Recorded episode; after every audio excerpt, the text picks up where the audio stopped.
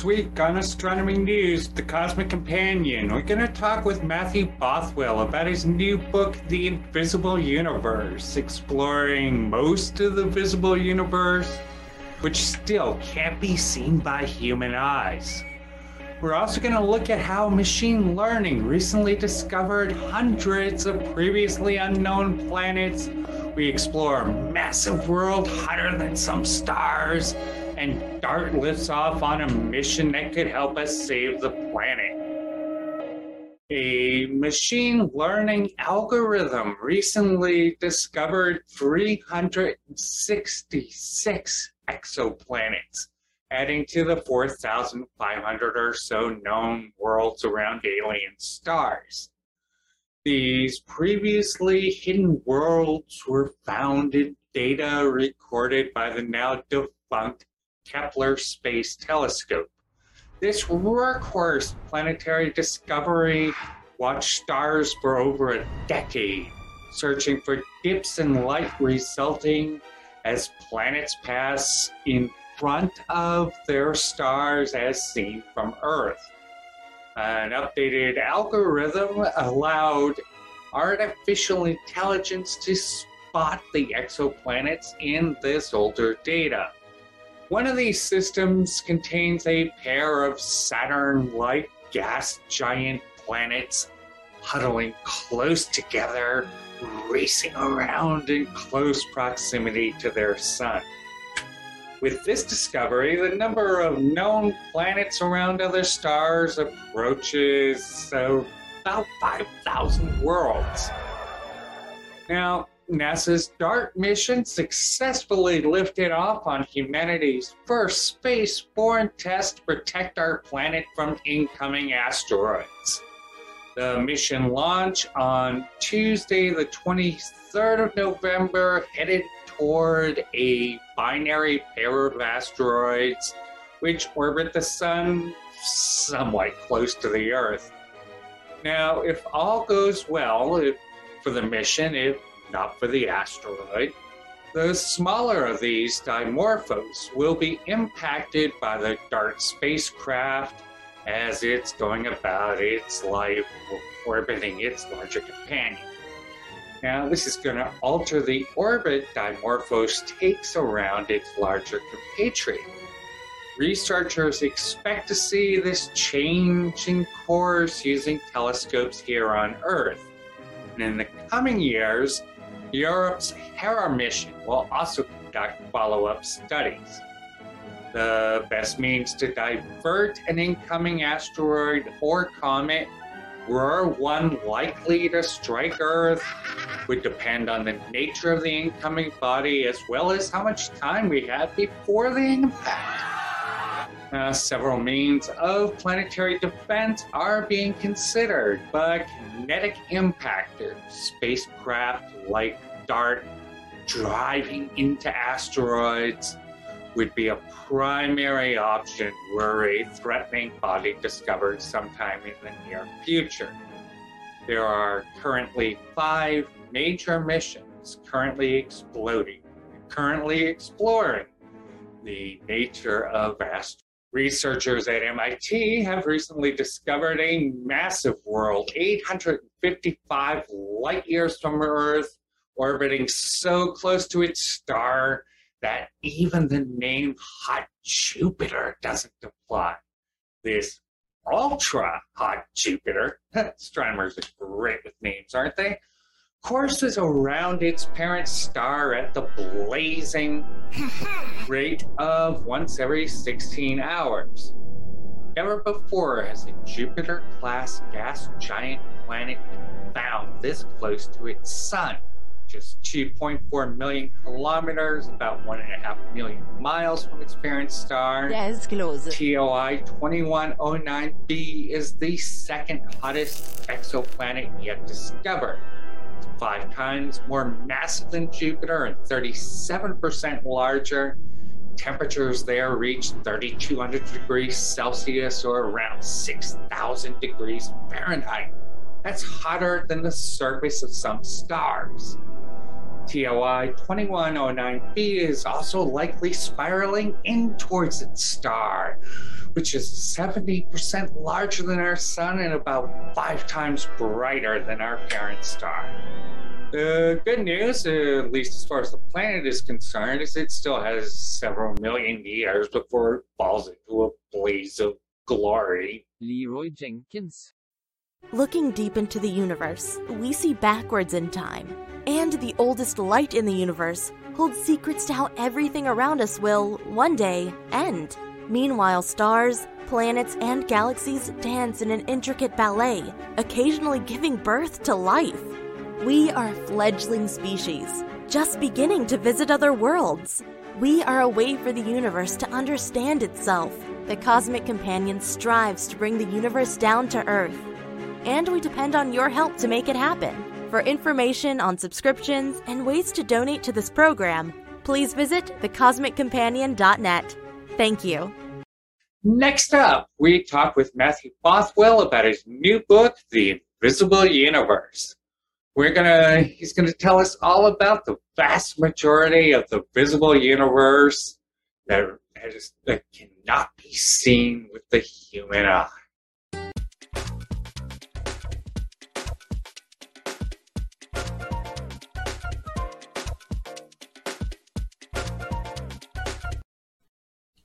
This week on Astronomy News with the Cosmic Companion, we're happy to be joined by Matthew Bothwell. He is a public astronomer at the University of Cambridge, and he's recently written a new book, The Invisible Universe, coming out on the 7th of December in the United States. And he's going to talk about most of the universe that we don't see. Welcome to the show, Matt. Hi, thank you for having me on. I was going to say good evening. Uh, it is it is not evening for you, but uh, I'm happy to be here either way. Yeah, you know, we never know when people are watching this. so, uh, first of all, fabulous book. I really love the way it's put together. Thank you. And it's quite enjoyable to read. Uh, so, what is it that inspired you to write The Invisible Universe?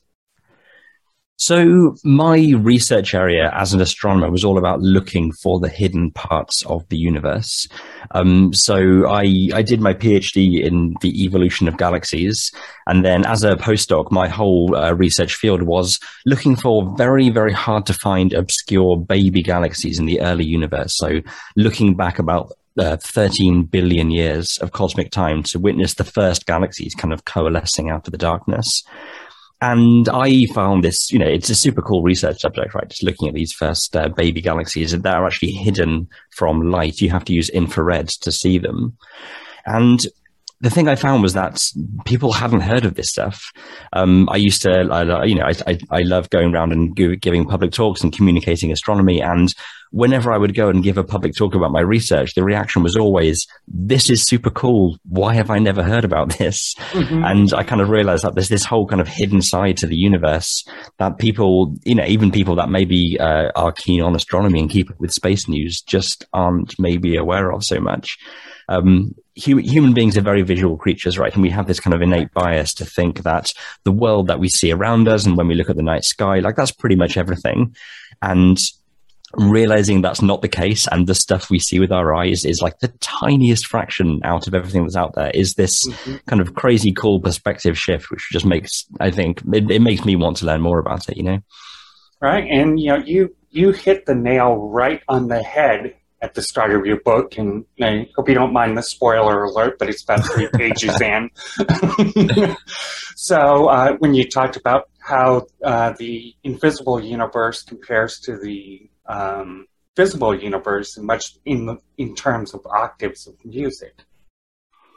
Right, exactly. Yeah. So, um, if you think about the wavelengths of light we can see with our eyes, like think about a rainbow, right? So, red light is the the longest wavelengths we can see, and blue light are the shortest wavelengths we can see.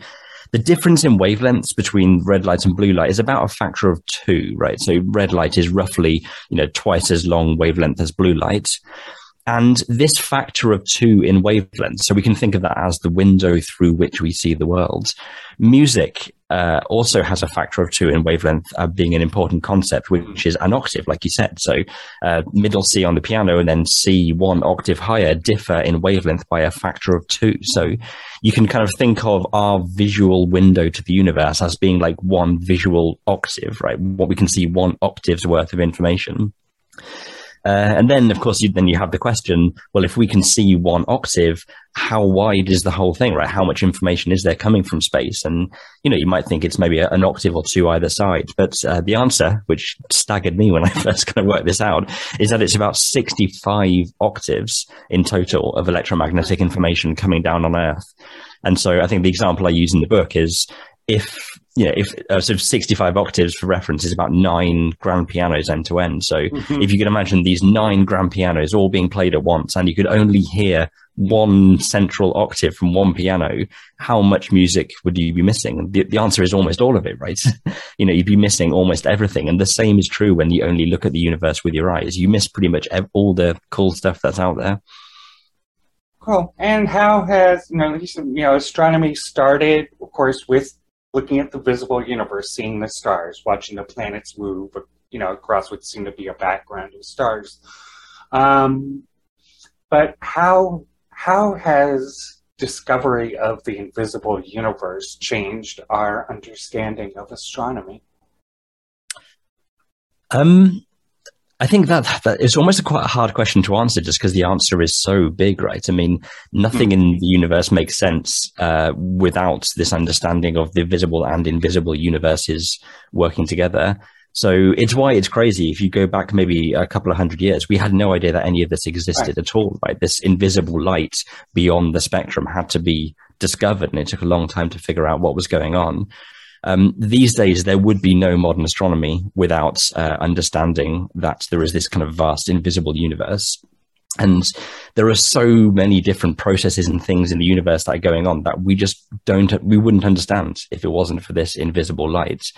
Um, everything from uh, black holes. Uh, we took the first photograph of a black hole a few years ago. People might have seen in the news that kind of beautiful fuzzy orange donut that was taken in invisible infrared light um, or pulsars, kind of dead stars uh, that are kind of spinning radio beacons. We listen to those in radio waves, which is a kind of invisible light. Um, I think if we if we didn't have this invisible light view of the universe, uh, our view of the cosmos would be just so dramatically impro- impoverished.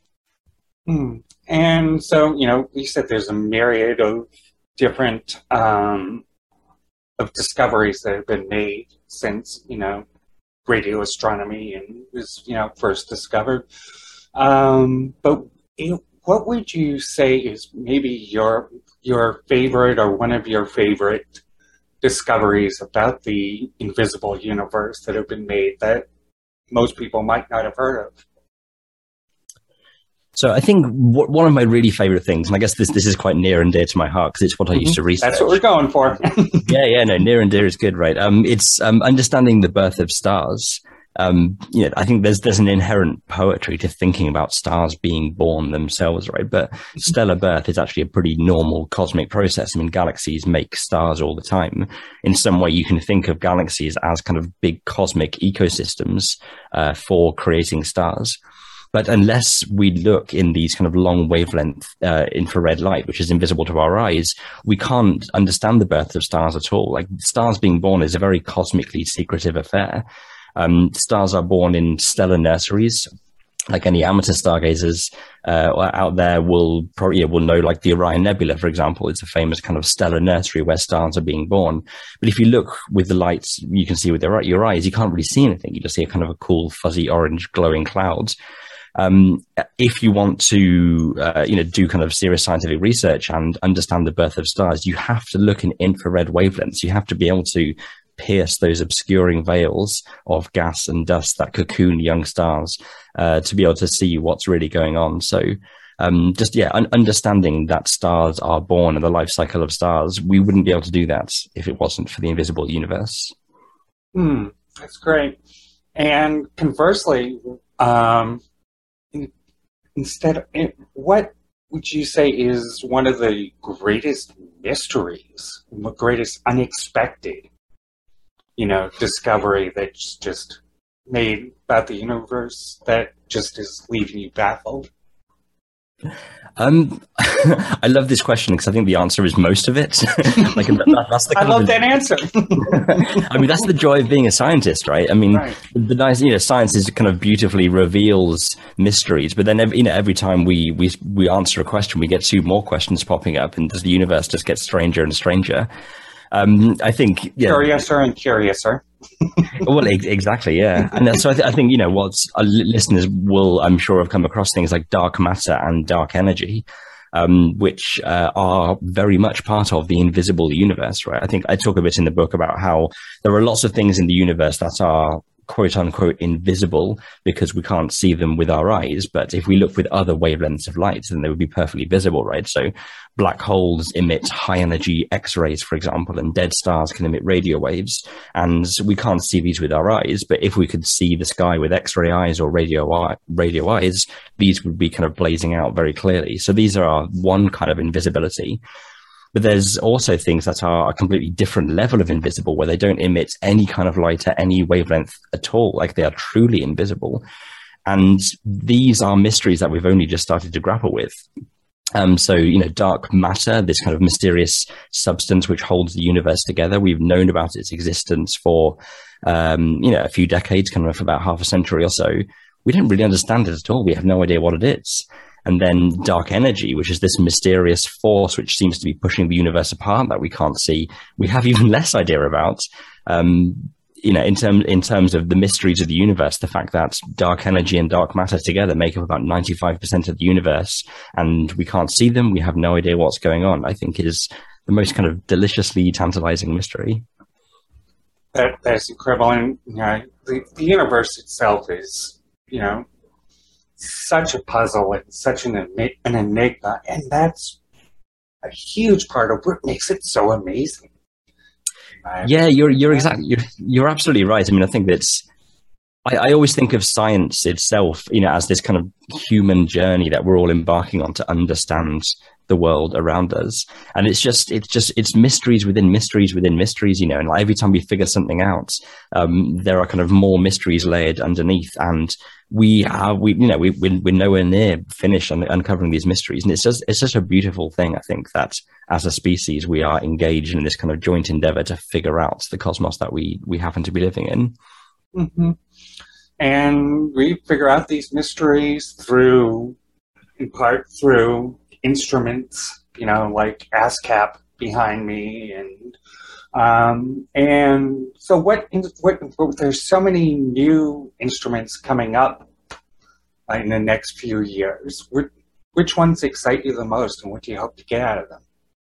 Um, so it, it is, you are absolutely right. There are many, many instruments coming up that are exciting. It's a very exciting time for invisible universe research. I think it's, I think it kind of really clarifies the power of this kind of invisible light that all of the very, very expensive, exciting astronomical in- instruments coming up over the next decade are designed to look for invisible light.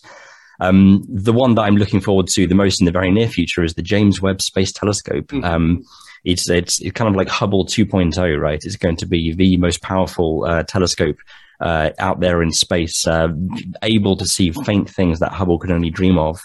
And it's entirely looking in infrared light. So James Webb is an infrared successor to the Hubble Space Telescope.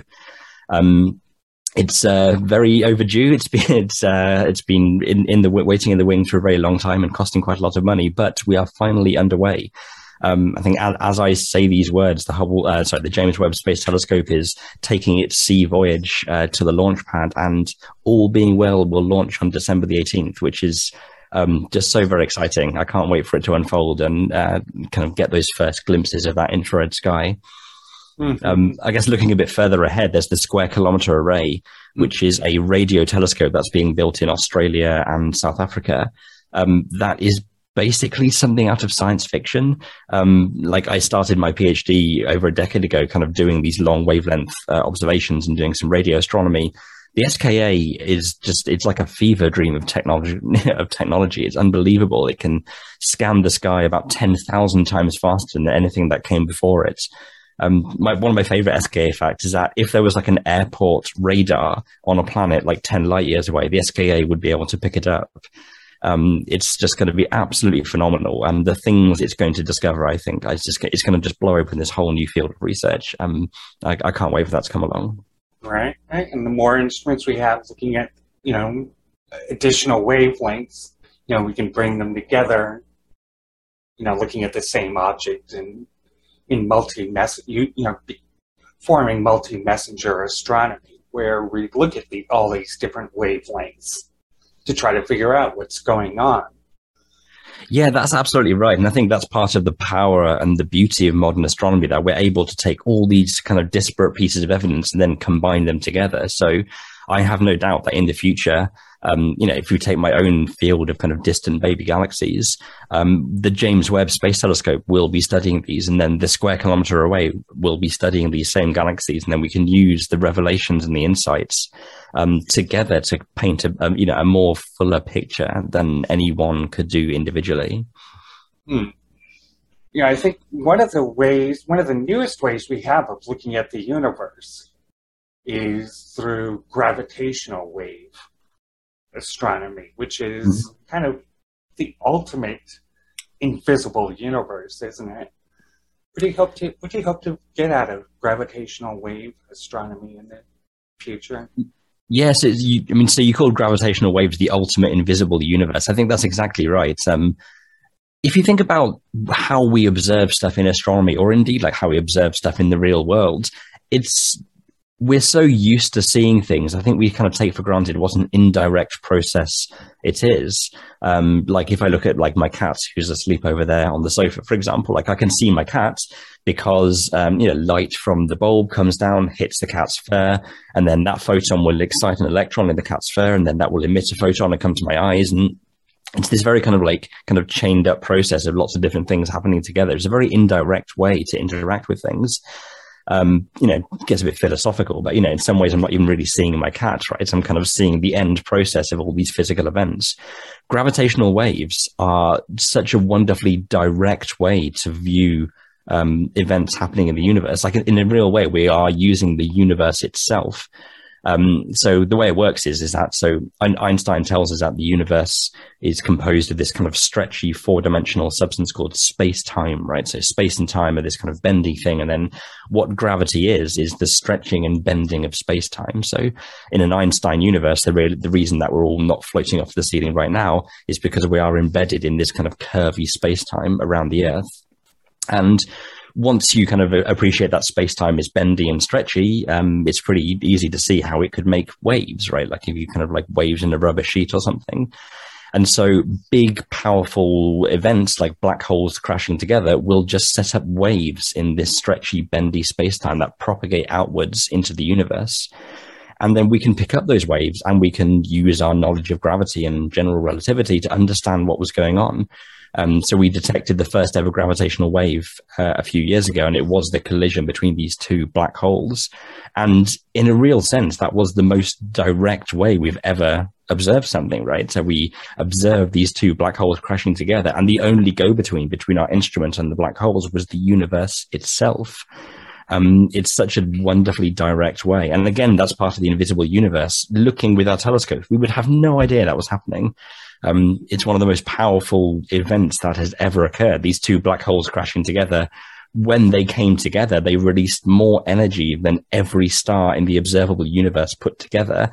And if would just kind of make my mind mind explode. Yeah. I know, and just yeah, we, we we would have had no idea that existed if it wasn't for our ability to sense these invisible gravitational waves. Fabulous. So, um, where can people get more information about the invisible universe? Um, so uh, my book is coming out in the US on uh, December the seventh, as you were kind enough to say uh, at the start. Uh, it's being published by Oneworld here in the UK, and so uh, Oneworld uh, has a link to the book, which maybe you can include in the show notes or something. And um, and yeah, there's all kinds of kind of reviews and information and ways to buy on there. Great, thanks so much for being on the show, Matt. It was great talking with you. Yeah, this was awesome. Thank you so much for having me on. This was really fun. Thanks. And that was Matthew Bothwell, public astronomer at the University of Cambridge. And check out his new book, The Invisible Universe.